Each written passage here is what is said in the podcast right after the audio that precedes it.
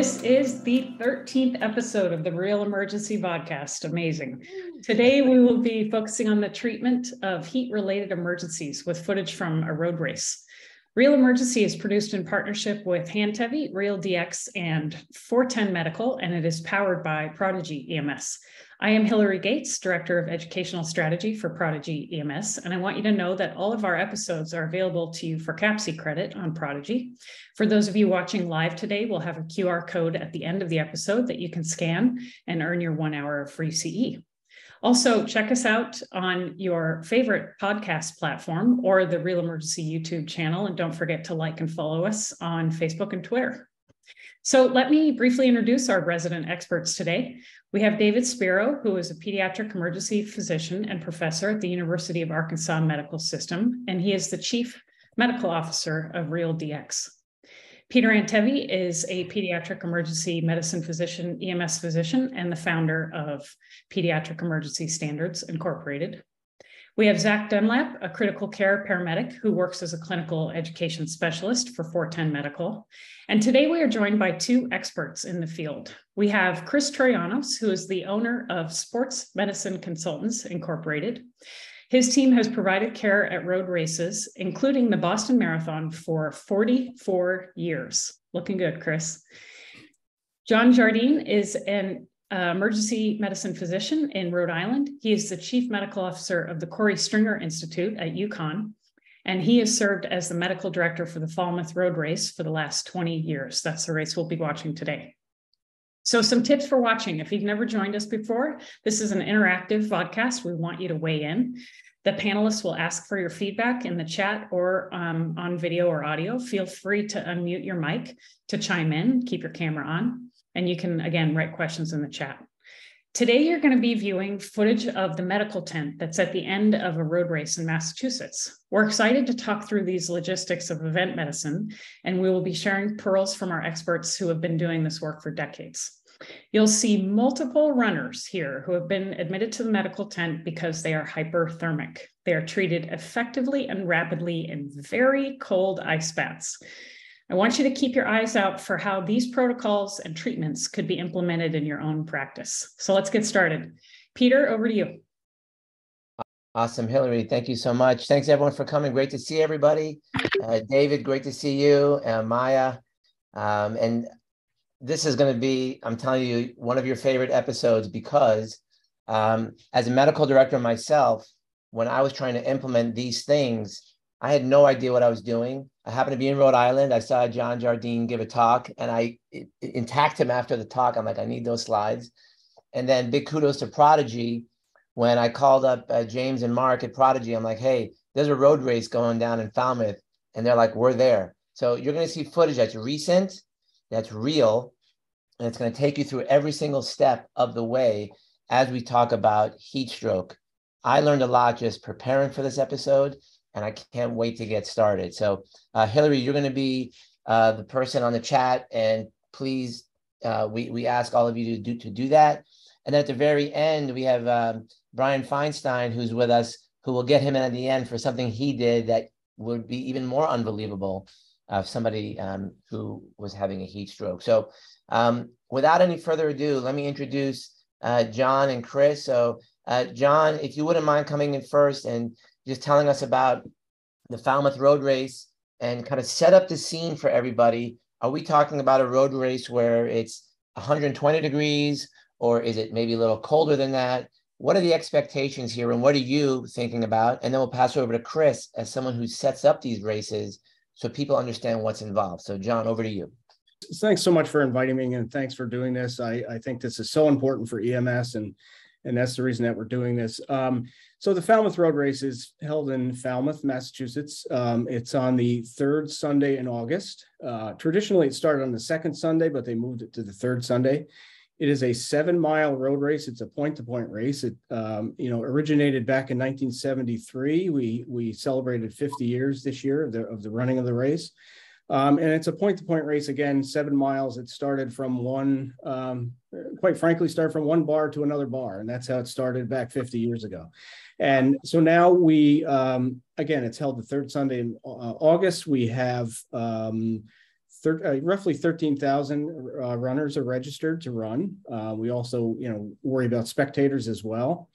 Um, and you know, the weather in August is typically hot. Uh, we've had some cooler days, but we, you know, one of the things that we are most attuned to, and, and as we'll see, is um, is heat illness, and certainly exertional heat stroke being, uh, you know, the most important life-threatening emergency. So, um, you know, uh, we've been working with Chris now for several years, and uh, it's just a it's just a great opportunity to, um, you know, get our medical volunteers together and and take care of folks that need help. Care of folks that need help. So before I bring Chris in, what's the temperature? What was the temperature this year at this race that we're going to be watching? I, I, Chris can probably help me with that. I, I think that we, you know, we we try to measure it every year. Um, uh, again, sometimes it's not all that alarming. You know, it may be in the 70s right. or 80s, but but yet the right. humidity is up, and and it's just the right mixture for, um, you know, heat illness. So so Chris, as someone who has been the the the logistics guru and the brain behind these races, Boston Marathon and many others. Um, explain to us kind of exactly what you do so that when we see these images here in a minute, we can understand it was you who set all that up. A number of different folks, including Dr. Jardine on that. Yes, but I think it's a high level of coordination. Um, you know, again, I, I really base a lot of what we do on education. You know, we have at Falmouth specifically around 230 medical volunteers. That's four course medical tents, finish line medical tent, a mobile medical team, but also EMS that supports us. And we actually pull EMS from outside Cape Cod to support it because Falmouth is a small one hospital town that you know is, is surrounded by water on basically two sides. So we need to bring in the assets and the support, the equipment supplies to handle this. So we're not going to be an impact on the community and their normal operation, whether it be EMS or hospital-based emergency room access. So again, it's it's that level of coordination, but education for people to understand. And, and a lot of folks clinically, if most are in sports medicine, do not deal with exertional heat stroke the way we do. So to get people to understand, change their mindset to really buy into the, the, the protocols is an absolute must. Going back to the temperature that you asked, Peter, that we we really don't base it just on temperature our overall goal is we use a wet bulb globe temperature to really figure out what we're having. So that's a combination of wind, heat, solar radiation, dew point, humidity, all of that. Chris, and can you can you say that again? It's the wet. It's the wet bulb globe uh, temperature. Got it. We have specialized devices that will tell us what those are. And we've been doing this long enough that if you give me a wet bulb globe temperature with the distance of the field, field size, we can pretty much almost estimate the amount of encounters that we're going to see that day. So again, it's a lot of coordination, Peter, and it really pays off. And we've got some great people at Falmouth working with Dr. Jardine and I to make this work. And I'm going to be asking you questions along the way, but um, I'm one of these people who just want to get right to the video. So we're gonna we're gonna start the first clip, and we're gonna we're gonna give you a couple of clips here today. What we're gonna do is we're, we're gonna give you that first phase, which is these folks are coming right off of the race, right into the tent. And so, what I want our, our experts today to focus on is really that initial assessment. So, James, let's cue up, if you wouldn't mind, the first clip. And we're going to take you through several patients. And what we want you to do is watch how they come in and see if you can detect the signs, some of them subtle, of heat stroke.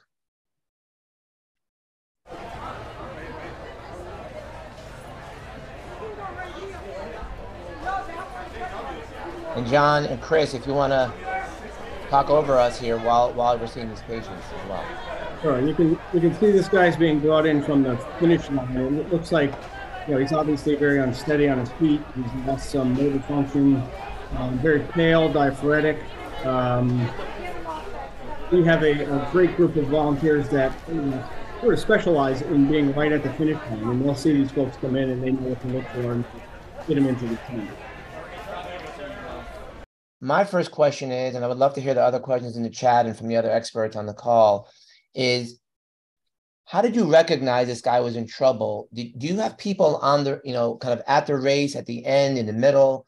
How are you finding these people? Because to me, they would all look like the same coming down this race. In mind, when we do these road races, our triage system starts at the finish line.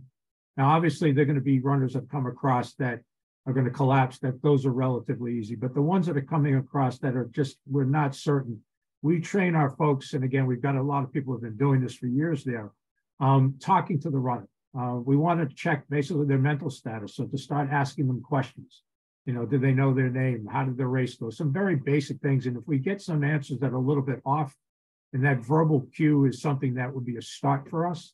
Obviously, if they're unstable, um, is another situation. But again, the, the triage starts at that immediate finish line, and that finish line is probably about 30 yards from the opening of the medical tent. So we're able to steer people in and walk them in relatively quickly. And then either we have gurneys or wheelchairs that will bring the runners into the tent based on what we're seeing. So I just want to say that that, Peter, that the, um, oh, sorry. no, I just want to say that there's something about that runner that makes me feel uncomfortable. Uh, you know, the first five seconds of general appearance that we're supposed to recognize that something is not right. It, and it's probably a combination of his, um, I don't know if that was ataxia, but he just didn't seem like he was steady on his feet. His color seemed off. He was nonverbal. I'm just verbalizing, but there's something about his general appearance that I just want to recognize here that doesn't feel right to me. Right. And that's and that's um that's pretty much it. It's it's they don't pass the look test, right? So these, you know, the definition of exertional heat stroke is an elevated body temperature and a change in mental status. So as Chris said, we start talking to them and assessing them right away to see if their mental status is altered, and because that's going to be one of their criteria for diagnosis. Um, we also know that the heat affects the cerebellum um, before any other organ, so that's why they lose this hind limb function. They they get a little wobbly, they lose motor control. Some people collapse, you know, outright collapse. But you could you saw when this guy came in how he was, you know, yeah. unsteady on his feet and and certainly uh, you know a little wobbly to get to their stretcher. But you, I, you the word, I just want to say use the word heat stroke because I know that the te- classic textbook writings are around heat exhaustion versus heat stroke and these are the questions that are asked on board exams et cetera. Mm-hmm. but does it really make a difference whether it's heat exhaustion or heat stroke if we actually define it or do you actually want to say at this point this is definitely heat stroke?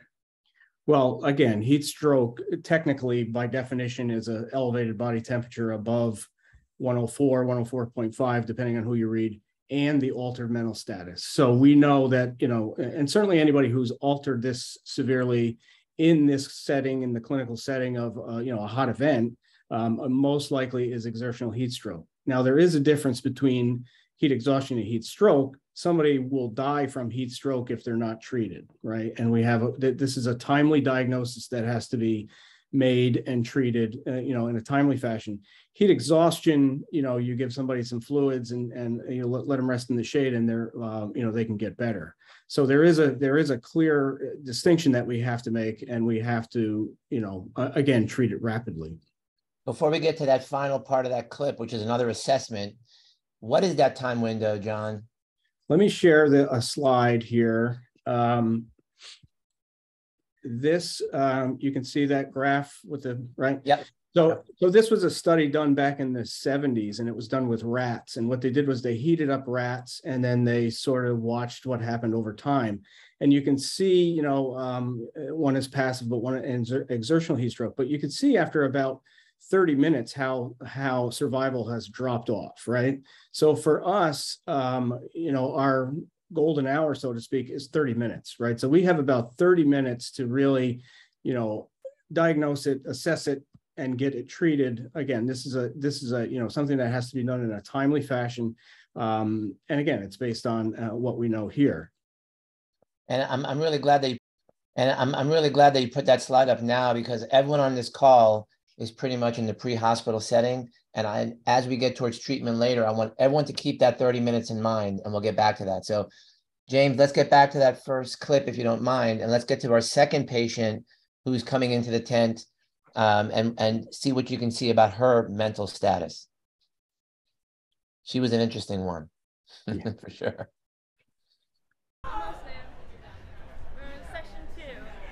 This is 60. Huh. Bitches! We're gonna go on this one actually. Oh. oh.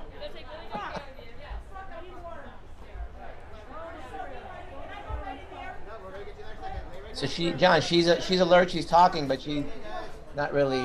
Not really quite all there, right? So um, we've seen all, all sort of gamuts of uh, you know altered mental status. They can be you know extremely happy, extremely sad. Um, just uh, you know kind of goofy uh, and to to you know of course being totally unconscious and, and comatose. So we've seen um, we've seen all uh, all sorts. I have a question. She she obviously it's the end of a race, but she also seemed like she was hyperventilating as part of. I mean, she seemed altered, but she was hyperventilating.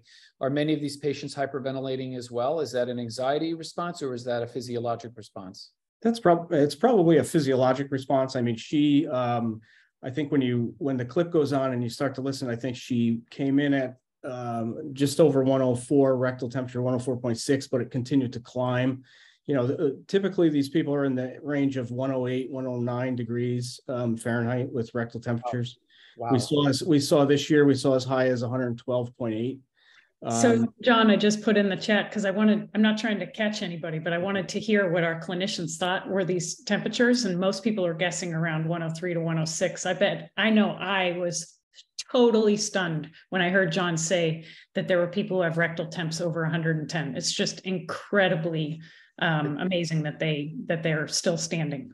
But right. you said something interesting. So I just want to be very clear. You're you're obtaining rectal temperatures on these patients. Is that correct? That's exactly right. Mm-hmm. And so, how do you so, how do you do that in the confines of a semi-public environment? Well, we um, we do it as uh, as privately as we can. We use a we use a towel or a sheet to cover the patient. We use a um, you know a typical Welch Allyn thermometer for a rectal temperature. If we decide that they are you know, above our cutoff of 104, plus they're altered, then we know they're going to be going into a tub. So we use a rectal thermistor. Um, and so that's a, um, you know, a, a, like you would have in the hospital. It's a, it's a um, uh, flexible sort of cord that goes in and stays in for the entirety. And then we have a, a monitors that monitor temperature um, continuously. So I just want to make a, a, just a quick point, Peter. I'm yeah, sorry. Ahead, yeah, yeah, sure. That in, in, in children, oftentimes when we've had a, a, previous episode with febrile seizures is, is children sometimes come in and we get a report that the child is afebrile because there's been some, you know, a thermoscan or some other device. But then when we take a rectal temperature of the child, it's 104. So uh, uh, well, can, like, I, can I share? I'm sorry, can I share another slide? Yeah, please. So perfect setup. Yep. Um, this is a study that we did in, can you see the, uh, are you seeing the right correct slide? Oh, good, John. Yeah. So um, this is a study that we did in Falmouth, and this is a tympanic or the infrared um, tympanic thermometer. And you can see the difference in rectal thermometry versus tympanic. Um, and you can see that if you used a tympanic thermometer, you would miss all but one or two cases of exertional heat stroke. This was done in 2019. We had 30 heat strokes, and you can see we detected them all by rectal thermometry. But if you relied on tympanic, you would have missed um, all but two.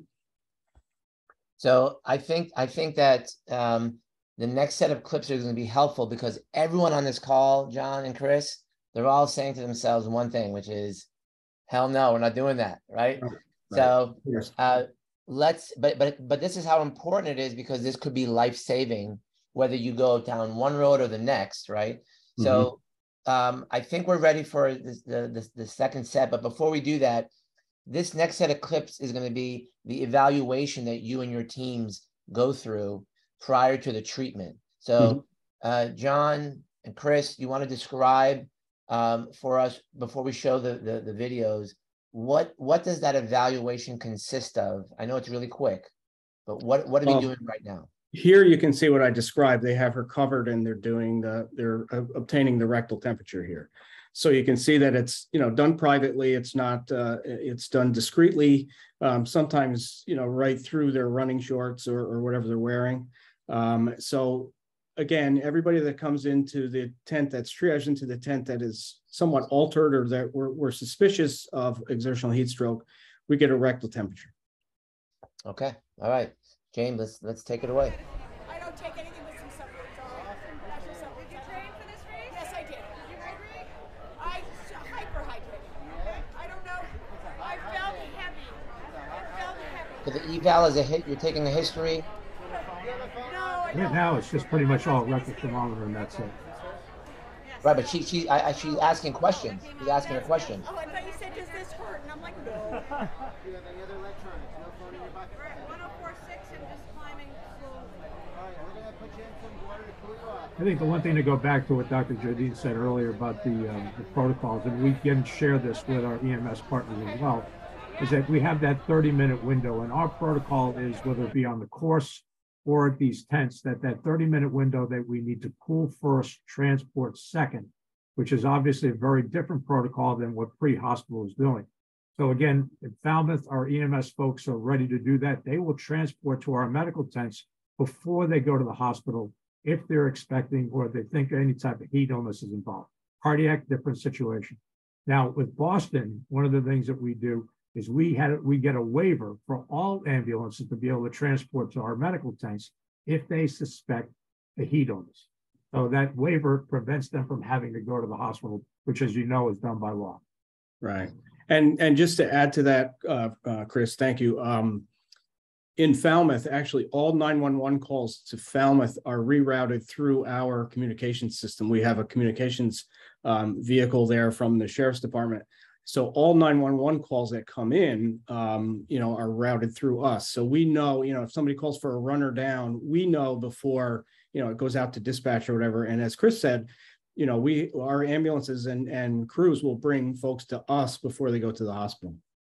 Do you also, on top of that, if I could, the hospital is also prepared to handle these patients with the same equipment and supplies. So they will do an immersion at the ED in their decon unit if need be.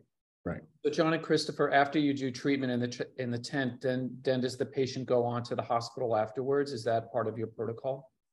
Not always. Um, we again, we have a um, uh, you know, we have a seven mile road race. This is, you know, heat strokes over the years, and you can see that the percentage that goes to the ER. And we typically will send 90% of the people home from the tent. Um, that is, again, that is because we're comfortable with a seven mile race. We're comfortable with the, the, dynamics there. We're comfortable with our team. Um, they're sent home with discharge instructions with a family member or friend. Now, I'll let Chris speak to his other events where, you know, this doesn't always happen. Obviously, people do go to the hospital.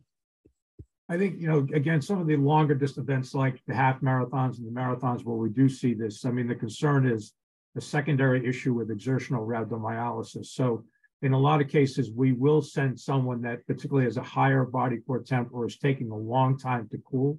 And I think that's one of the, the nuances. I, John and I talk about this all the time. Not one of these is the same every time. They're always different.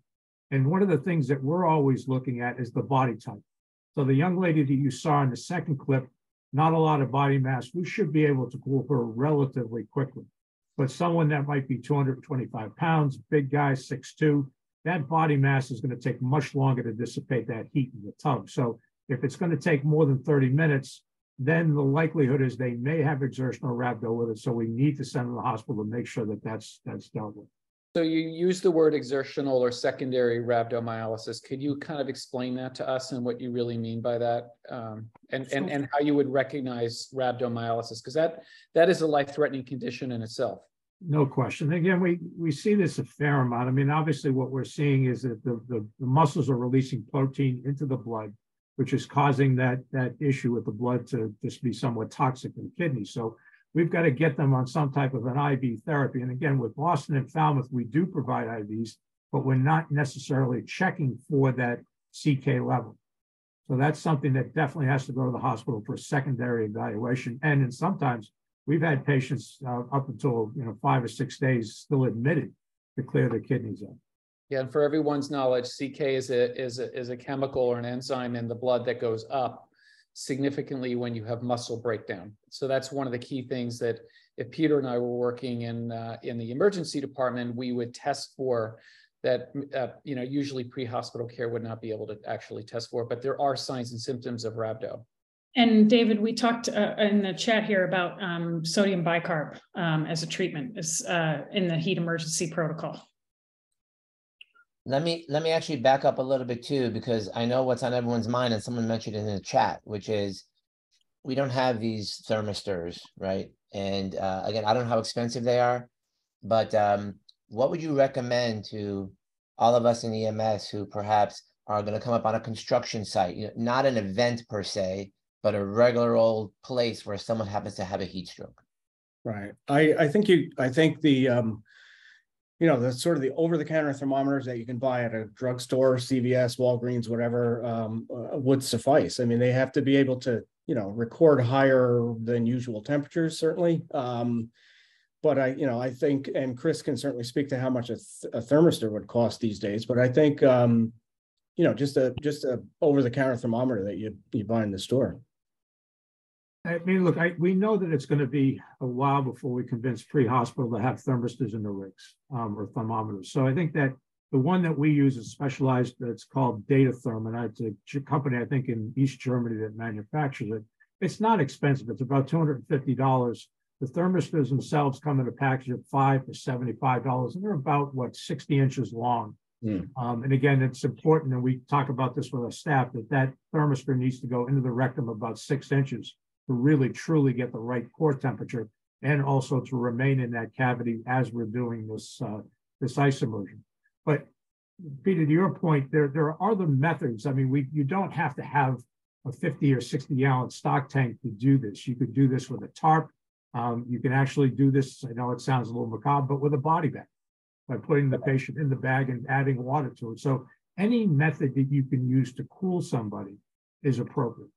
We're going to get to the, to the cooling part in a minute. Um, yeah, Peter, but... a couple questions while we're on it. So one is um, that uh, someone's asking um, with these really high temps that are so shocking to folks, Chris and John, are we seeing like in a guy who has 112 degree temperature, um, is he having any permanent neurological effects or, or is there kind of a correlation there or do they recover okay?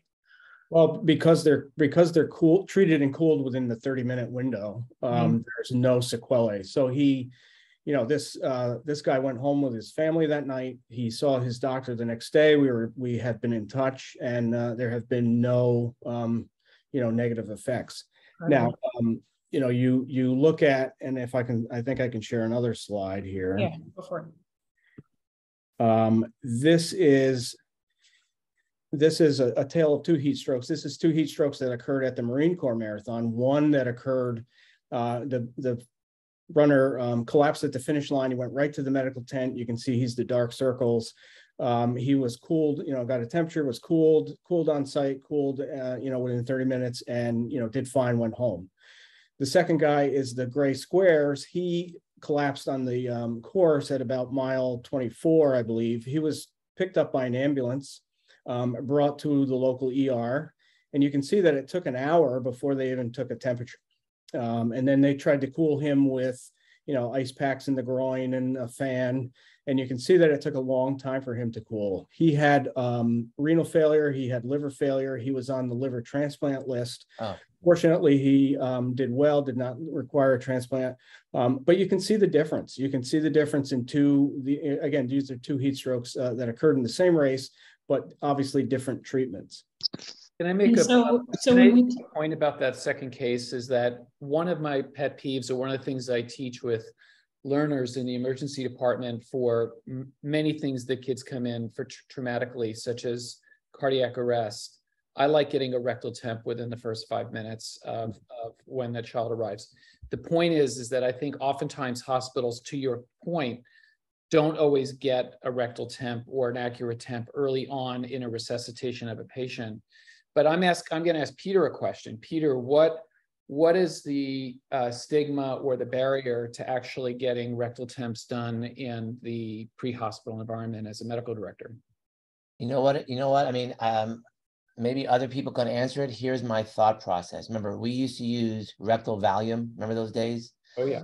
And I mean, the the day we got the MAD device on, people were like, oh my God, thank God I never have to do the rectal stuff ever again. So it's something about, you know, uh, being in EMS and people just don't want to go down there, if you will.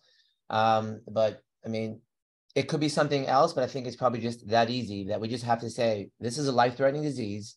We need to do the right thing for the patient. Get over yourself and just do it. And let's have Maya weigh in. She's another medical director. Yeah. Maya, what do you have to say? I think um, part of it also, right? We don't train on this. Like I'm trying to think now, I was teaching at my paramedic program. Have I ever trained my paramedic students to take a rectal temp? And I think there's so many things like, for example, when I train some OB stuff, they're like, are we allowed to do that? I'm like, of course you're allowed to do that. The patient needs you to do that. Um, and so I think we have to sort of demystify and make it clear that it's like absolutely okay to do that. And not only is it okay to do that, it's very important to making the right diagnosis and providing life saving treatment.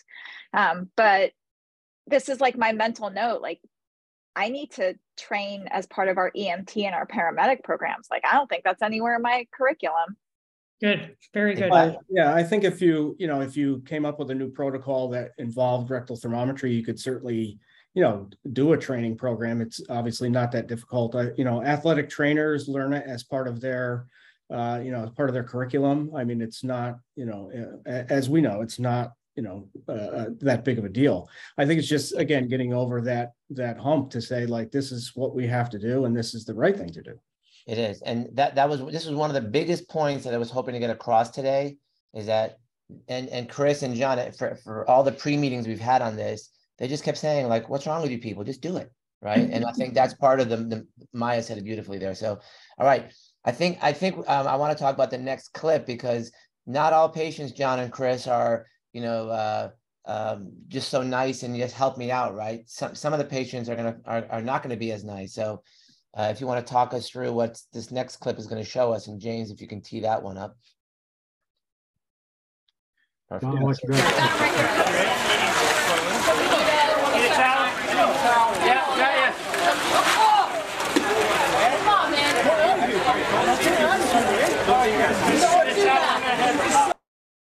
So that's what, that's uh, what just happened there. yeah, so that's me in the light blue shirt there, and uh, he um, this guy reeled back and kicked me and he luckily caught me in the shoulder. I mean, he did lift me right off the ground. Um, but you know, if he, if he hit my face or neck or something, it would be a different story. Um, so again, yeah, the, so there's an alteration in your mental status, right? So that could be that they are aggressive, mean, combative, uh, you know, all of the above, right? It, it's, it covers all, all, all, all types. And what, what percentage of the patients do you think are in uh, fit this same category as this gentleman versus the other ones we're about to see who are just like basically laying there saying, help me? Um, I don't know if I have a percentage, John. I mean, I, if yeah. I had to guess, maybe five, 10% of that, okay. like yeah. that. That's fair. Yeah, yeah. Fortunately, there not aren't too many that are are are are certainly as aggressive as this guy was. Um, but there, you know, again, there are people that are, you know, when you say we're going to do a rectal you know rectal temperature and they have you know just enough hearing to say oh no you're not you know and uh um you know and that sort of thing. But i mean you know i think that um you know again you've seen people that are altered and this is one one way that they're altered. Well peter the other thing that's very important in watching that videos and again we go over this every time we do the event is making sure that we're protecting our volunteers so that they're aware of this possibility and what to do. And John's point, I've I've had runners that were you know 230 pounds, big guys. We talk about putting a rectal temperature in, and they're going, "No way, you're doing that." And they're very uh, verbally combative, but we're able to talk them to get into the tub maybe without that for a period of time. Once mm-hmm. they start to calm down, cool off a little bit, a lot of them have allowed us to then put the thermometer in. Then we see what we have. I mean, John and I have seen mental status changes that that run the gambit um, some is severe, and I, when we, we teach this, we've actually had some of our models in the tub actually run out of the tent to see what the reaction is of the, the medical staff in regards to doing it, because their mental status is such you can't let them leave. You've got to get them and put them back in the tub. So it's wow. it's a wide range, verbal and there have, been, there have been plenty of races where we've actually, you know, held people in the ice. As Chris said, you know, they they try to get out, they try to get away, and that's the that's the wrong thing to to do. Certainly, you want to. They have to be cooled. They have to cool down quickly. Yeah. So with this this discussion is prompting many questions. Let's just make sure we're really clear about this. We talked about this sort of within 30 minutes, but how quickly are we cooling them? Um, when do we stop? At what temperature when we're reading our DataTherm? And do we need to worry about any sequelae the same way if you uh, warm someone too quickly, um, seizures or anything else that might might happen? Um, anything we need to worry about? So well, we, I think that there's a cut. I'm sorry, Jen. You want to want me to go? Yeah, go ahead, Chris. Yep. So I, I, think a couple of things, and it's important with the setup, is that when we talk to our volunteers about having, you know, we use 50 gallon stock tanks with about 30 gallons of water and probably two 30 pound bags of ice for that specific tub. And what we don't want to do is we don't want to over ice it so it's a massive ice slurry. So what we're trying to do is get that water probably mid to low 50s, you know, in the way of temperature that so the cooling won't be excessive. Now, what can happen, what we do is we're monitoring this DataTherm from the time that it may go up, we're really watching it come down. We're watching the rate of how quickly it's going, again, depending on the body type. Bigger guys, it's going to take longer. Some of our elite athletes a little bit quicker. And I think right now, John, we're about 103. So when they hit 103, we take them out because the cooling is still going to continue once we bring them out of the tub. And again, that thermometer needs to stay in the rectum for at least another 20, 30 minutes to make sure they don't go back up or if they rebound down. Great, Chris. And any any worries about um, how quickly these are these people are cooled with uh, other sequelae? Anything medical that we need to worry about? No, there's been, you know, people who've been in EMS or, or in medicine for a long time, there's some uh, misconceptions about putting somebody in ice water, right? You'd say like, well, they're going to vasoconstrict, they're going to shiver.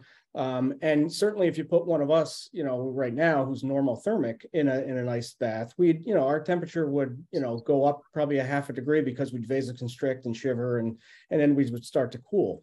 But these people that are, you know, 109, 110, 10, even 107, 108, um, it's all cooling. And, uh, you know, as Chris mentioned, we put a couple bags of ice in the, in the tubs.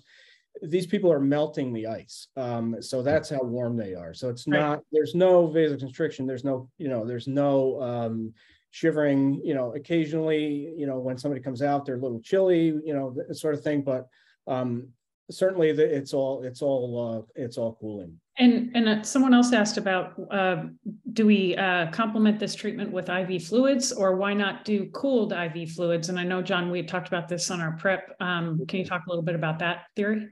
Sure, and I'll, I'll let Chris again speak to the longer events. Uh, again, our race is a seven mile race. It's just about 11 kilometers. So we are not, um, we typically don't see people with hyponatremia or, or, you know, real bad effects of dehydration. Um, as far as cooled fluids, there have been studies done where the in the military where they've actually cooled the IV fluids, you know, kept them in a refrigerator, or whatever, cooled the fluids, and then. Um, but if you start an IV in the wrist, by the time the IV fluid gets to the shoulder, it's already warmed to body temperature or above. So cooled fluids, again, in these folks, it's not going to do anything. If we start a cold IV in one of us who's normothermic, yes, our temperature will go down, and that's what we use for the you know uh, the hypothermia protocols, et cetera. But in people that are again 108, 109, 110 degrees, they're going to warm that IV fluid up before. That's amazing. And just the last thing, because it's the one thing that everybody keeps asking about um, before we watch a few more videos, Peter, um, is this idea of we don't have um, these tanks, we don't have ice. So Chris, I know you and I talked a little bit about the use of a body bag, and we've seen it in um, in uh, some races throughout the country, or medical, uh, or sorry, um, endurance uh, races.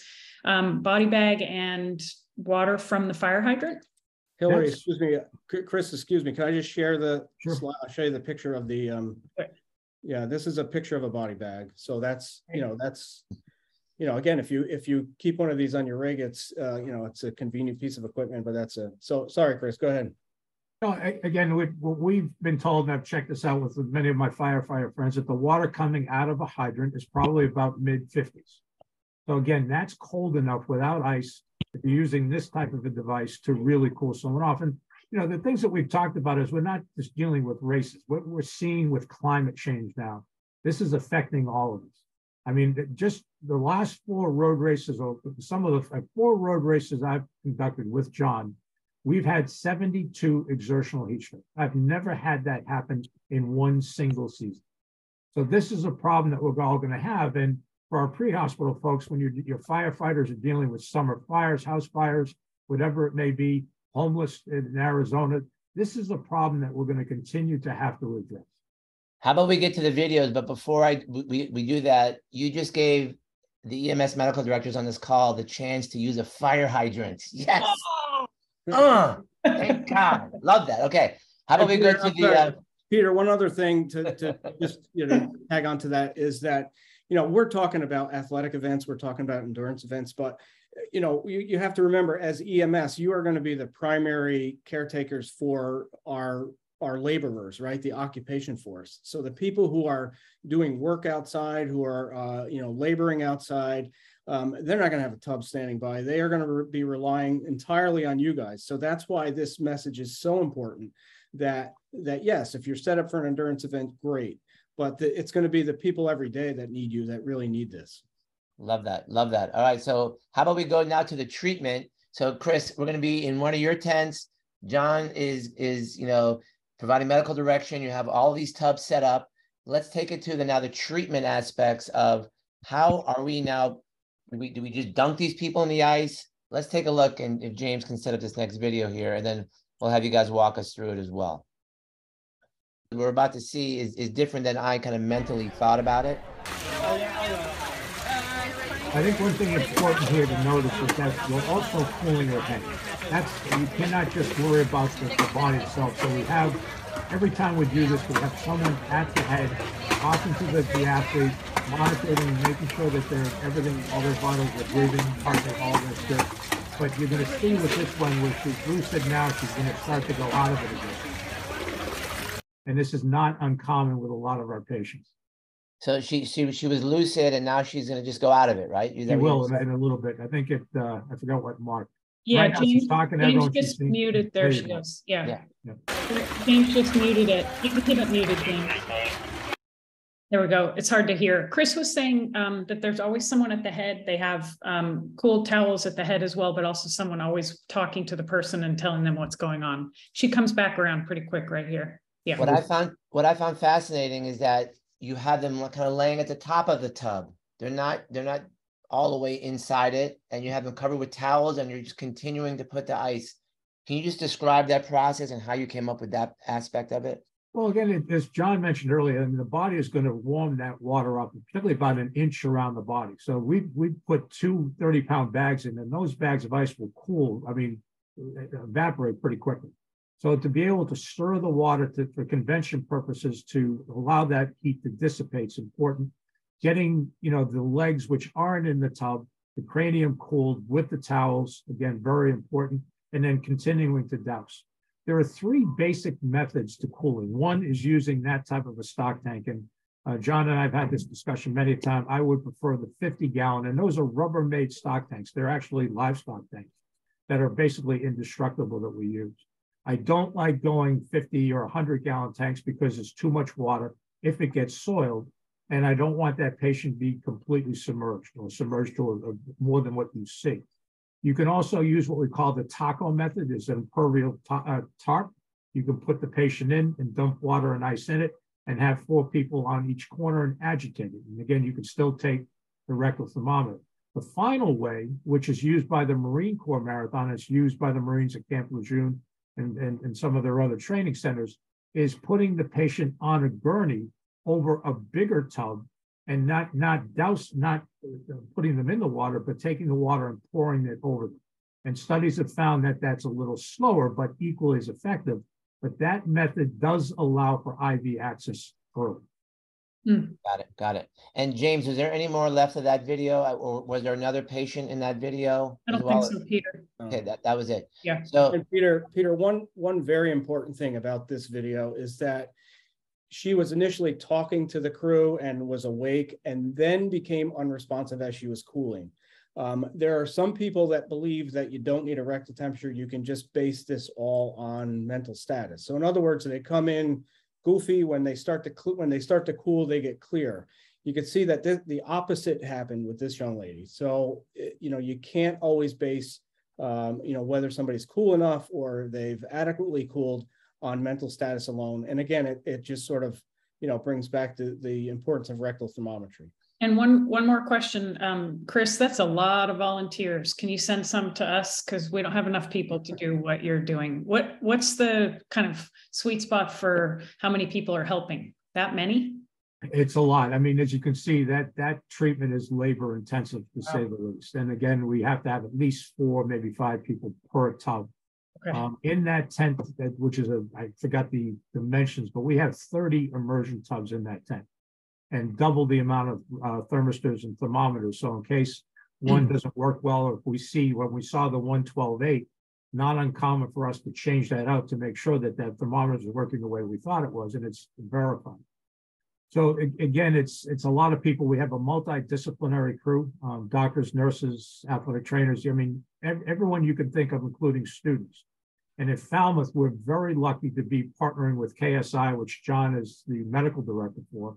And we have a lot of people that do research in this field. And to have those experts with us helps. So the so the syncopal, excuse me, Hilly, the syncopal episode, we passed, we glossed over it. So I'm just curious, what percentage of patients have syncope and what are other adverse effects that we should be aware of if we're performing this therapy?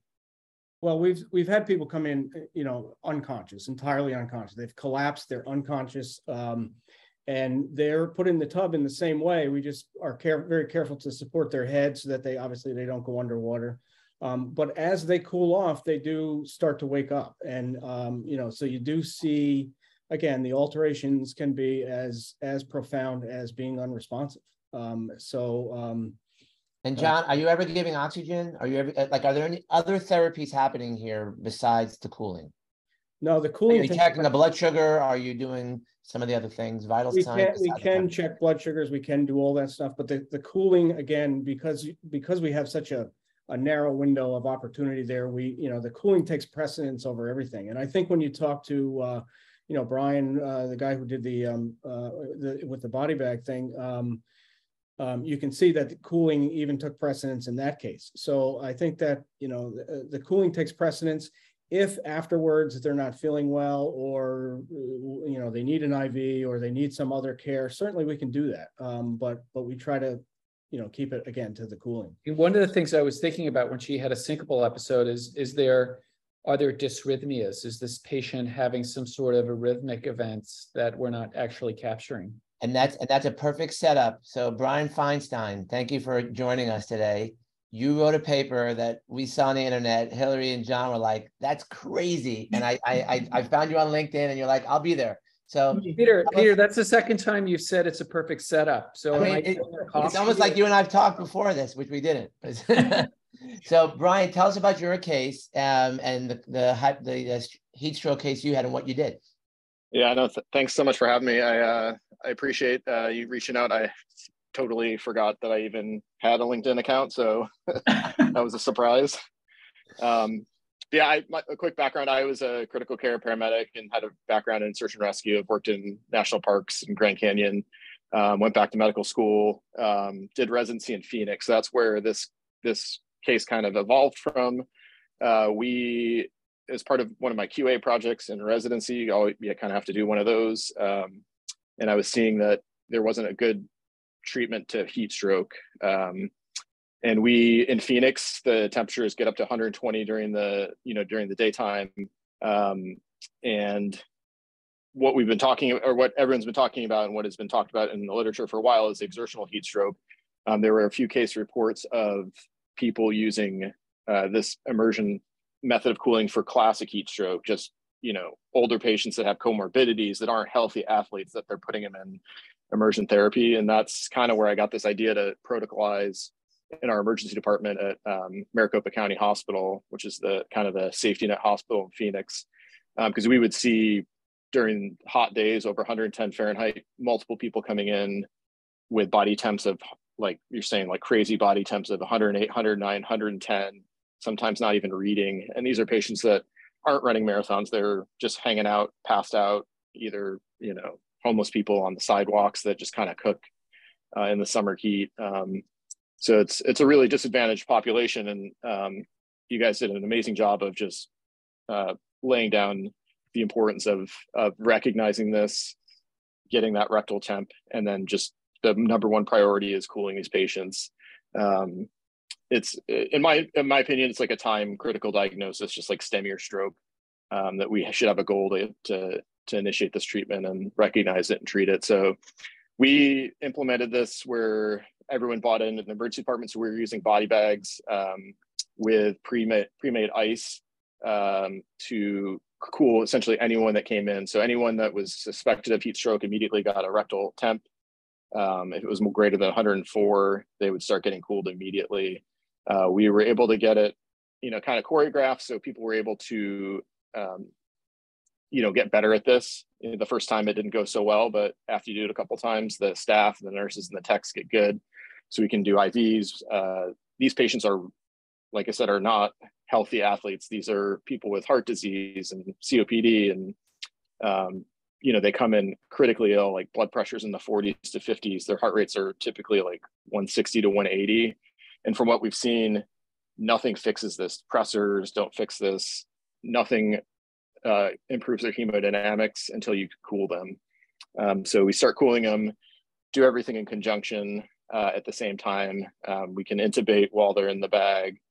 Um, and in this case, we, uh, I won't take credit for this because I was not involved in the case. It was one of my co-residents, uh, Dr. John Kelly, um, who was actually the lead uh, treating this patient. And I, I just thought it was so important that we get this out there because um, I think it'll save lives that I, I uh, kind of pushed to write it up.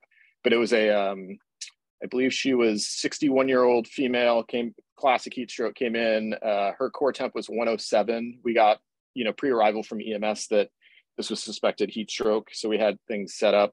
She ended up, you know, being very tachycardic, hypotensive, ended up going into uh, V-tach. So we had her on the monitor, ended up going into V-tach, uh, had good pulses at the time, uh, had an adequate blood pressure, but then became hypotensive.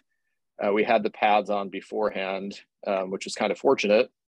Um, and the decision was made to, to cardiovert her because she became increasingly hypotensive. Um, so she got cardioverted while in water, uh, which is probably uh, hasn't really been studied.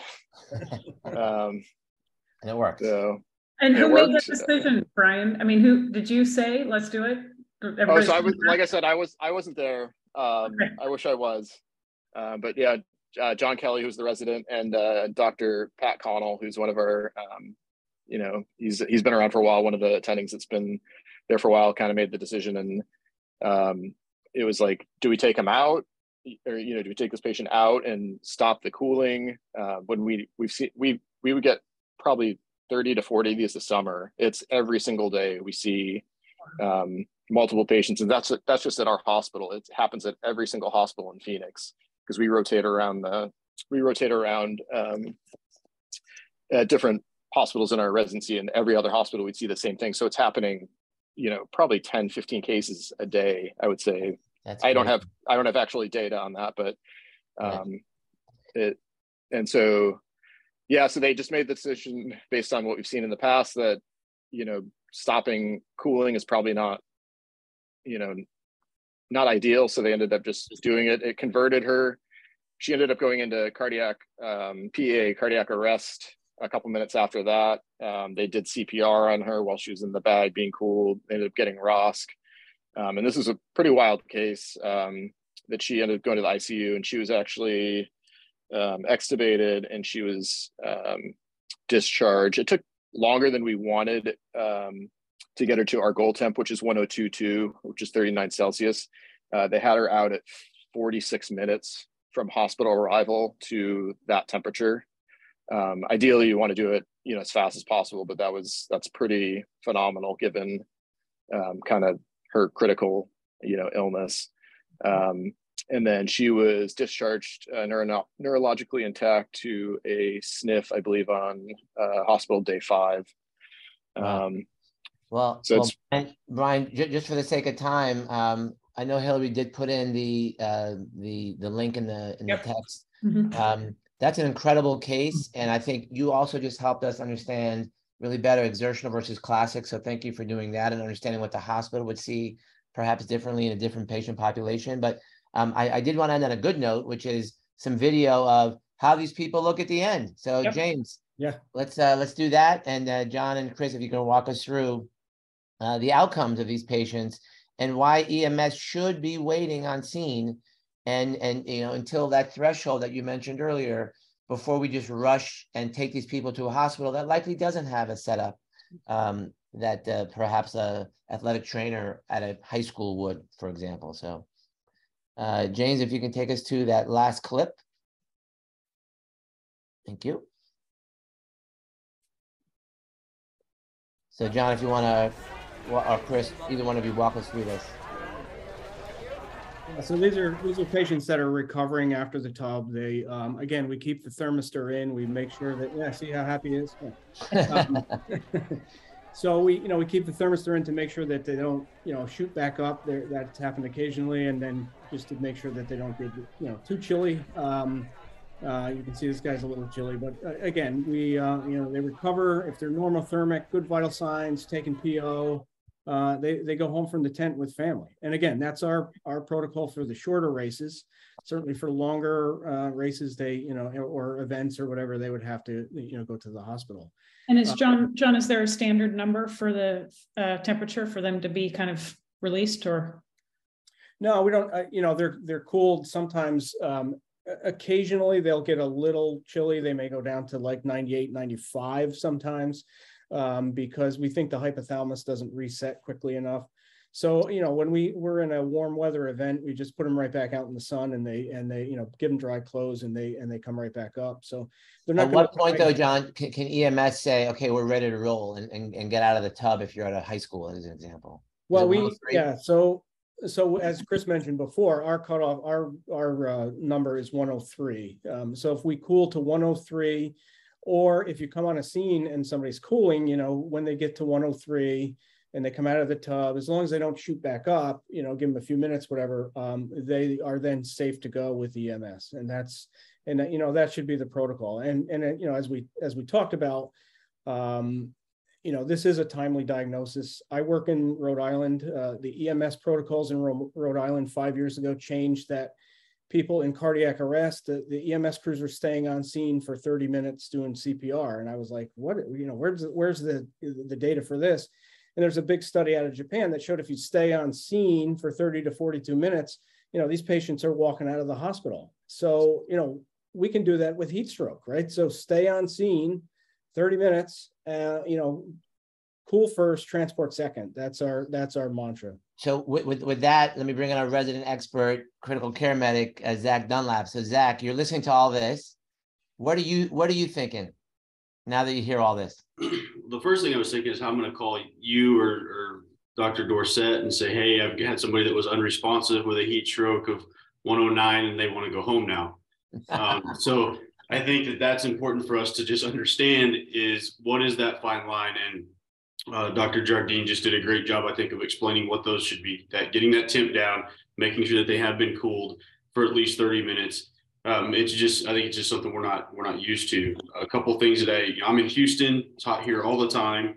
Um, you know, convenience stores have ice bags of ice everywhere on every corner. So that's something that I know folks have used in the past when you're looking for resources. Um, the athletic trainers here locally are very versed in this and do a great job. So I think it's just important for us as medics to understand, you know, sit on scene, go through the process, uh, and make sure that every criteria is met if you are going to let them go home. Yeah. And I think the other important part is if you do come on a scene where somebody's already cooling, you know, wait on scene, you know, until they're down to 10, 103, 102, 103, and then transport. Um, you know, we've we've seen bad outcomes where you know patients have been put into a tub by an athletic trainer. EMS comes and take them out of the tub, and then you know they they have bad uh, you know bad sequelae. So that was actually a case in in Florida, unfortunately, where um, you know apparently the kid was just uh, brought to the hospital. Um, I personally have had to do a lot of work at my agencies to just to we went to all, all the high schools we looked at their tubs, we had rectal thermometers, we, we shook hands and so forth. So I would um, really hope that everyone does that for your community, but then also consider the fire hydrant, the body bag, going to the store to get the ice, but just doing the right thing. It's just like whole blood, it's just like cardiac arrest. It's just like hypoglycemia and a seizure. We take care of the problem before we bring them to the hospital. So uh, with that, we're right at the top of the hour. What I want to do is I want to give Chris and John the last couple of words. So, Chris, we'll start with you, and then John, you'll take us away, and then we'll pass it over to Hillary. Well, Peter, again, thank you and to Hillary and the group for allowing this to happen. Again, it's something that we know is going to take time to change. And what I would offer to the group that's watching this, if you want to come to Falmouth next August, I can't guarantee that we're going to see 30 or more exertional heat strokes, but you will see heat strokes. So if you want to come in and experience this with us uh, together, we'd love to have you. Thanks, Chris. John? Yeah, thank thank you for inviting us and thank you for doing this. Uh, again, you know, if you remember one thing, cool first, transport second. Um, that's the key. You know, get somebody cool before you start to transport. You got 30 minutes. You know, you know that's our sort of golden time is that is that 30 minute window. So you know, do what you can first before um, you know getting to an ER because you know, quite frankly, we we're not so good at it in the ER, right? I, I think uh, you know you'll be good at it out there. Awesome. Well, let, let me pass over to our star teammate, Hillary Gates. and on behalf of myself, David, Mark, Maya, Rob, uh, Zach, and we thank you guys very much. Hillary, take us away. Thank you so much for your uh, chat today. It was one of the most active chats I've seen in a long time. And Peter, uh, thank you for for driving. Chris and John, thank you so much for the um, for coming. Thank you for coming today. Have a great afternoon.